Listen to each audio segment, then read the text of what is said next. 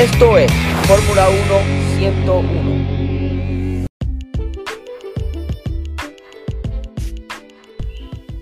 Hola y bienvenidos a otro episodio de Fórmula 1 101. Mi nombre es Mariceli y en el día de hoy les voy a estar hablando de los diferentes neumáticos que se utilizan en la Fórmula 1, los tipos de compuestos que se escogen para llevar en cada carrera y las algunas de las reglas que se deben de seguir.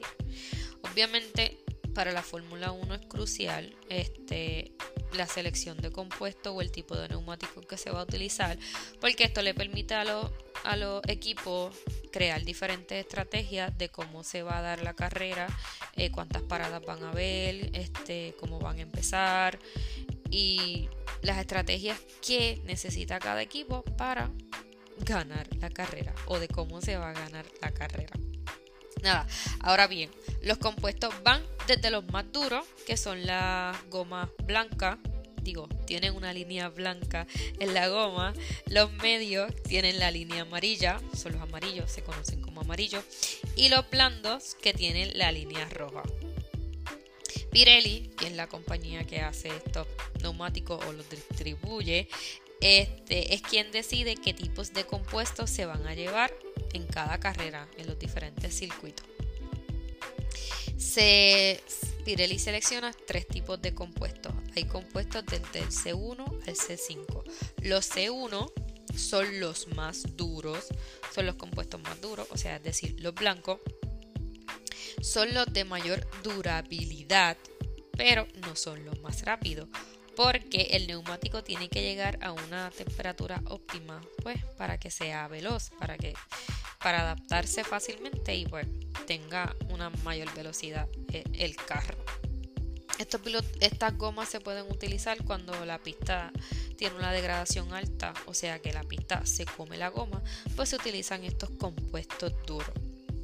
El C2 son los compuestos más versátiles, se adaptan fácilmente a diferentes circuitos, eh, se utilizan comúnmente en circuitos que tienen altas velocidades y son los amarillos y los duros. Los C3 son los de mayor equilibrio, son los más usados porque tienen las tres gamas de colores, rojo, amarillo y blanco. Este tienen mayor rendimiento. Los C4 son los compuestos que se utilizan en circuitos más estrechos, se calientan más rápido, tienen mayor agarre, pero este, no duran tanto. Y los C5, que es el compuesto más rápido en la historia, según Pirelli, pero no dura mucho, ya que se desgasta mucho más rápido, tiene mejor agarre, pero no dura tanto.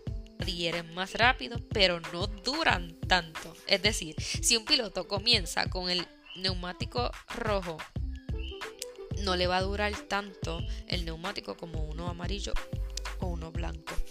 Y esto, obviamente, eso le puede perjudicar la carrera dependiendo de la estrategia que haya creado el equipo. Eso va a depender pues, de muchas cosas.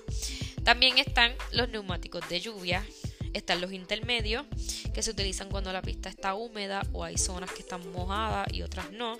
Y están los wet tire, que ya es cuando la lluvia es intensa, hay mucha agua alrededor de la pista y estos neumáticos pues se adhieren mucho mejor para esas circunstancias. Ahora bien, este, la selección de los compuestos que se van a llevar en cada carrera va a depender de algunas condiciones, ya que no todas las carreras se llevan en el mismo lugar. Cada a veces hay un continente este fin de semana y otro continente el, otro fin de semana.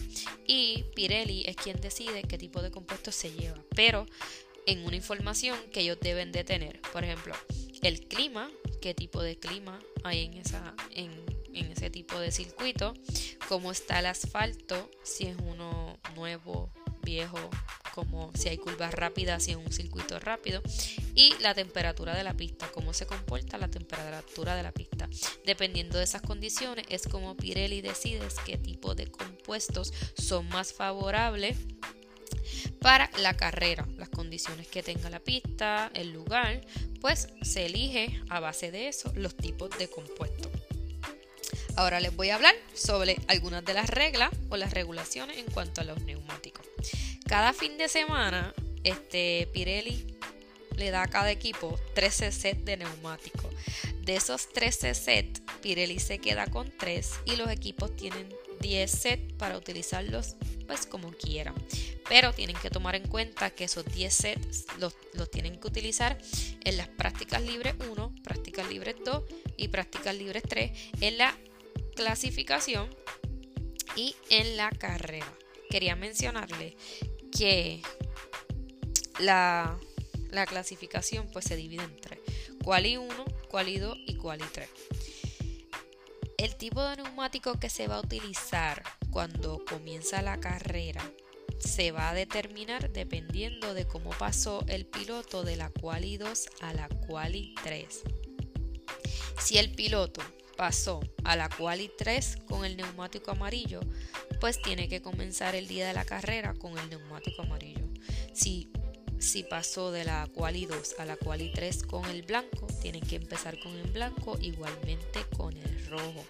Eso sucede con los pilotos que pasan de la 2 a la 3, que solamente son 10 pilotos.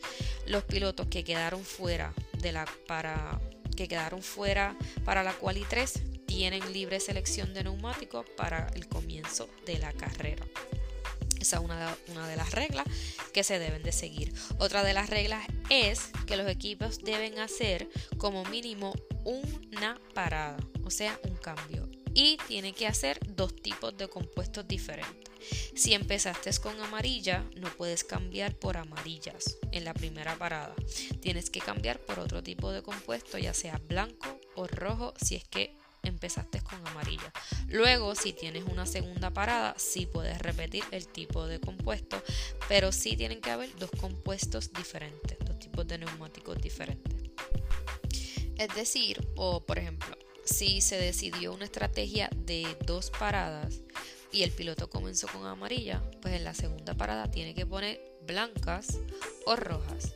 Si la estrategia fue de tres paradas, tres cambios de neumáticos, pues puede poner, y comenzó con amarilla, pues puede poner blancas y la otra parada puede poner amarillas o puede poner amarillas, blancas, rojas, dependiendo del tipo, tipo de estrategia que el equipo haya llegado, pero siempre y cuando tienen que haber dos compuestos distintos.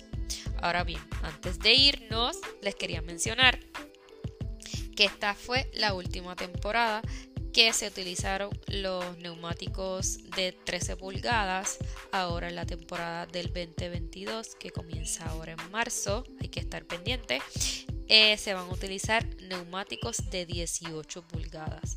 De algunos pilotos estaban diciendo pues que la, la visibilidad iba a estar un poco comprometida porque son neumáticos mucho más grandes pero vamos a ver cómo funciona y cómo se adaptan pues a esto tipos de neumáticos. Nada, hasta aquí este episodio. Espero que sea de su agrado. Así que nos escucharemos en la próxima. Hasta luego. Bye.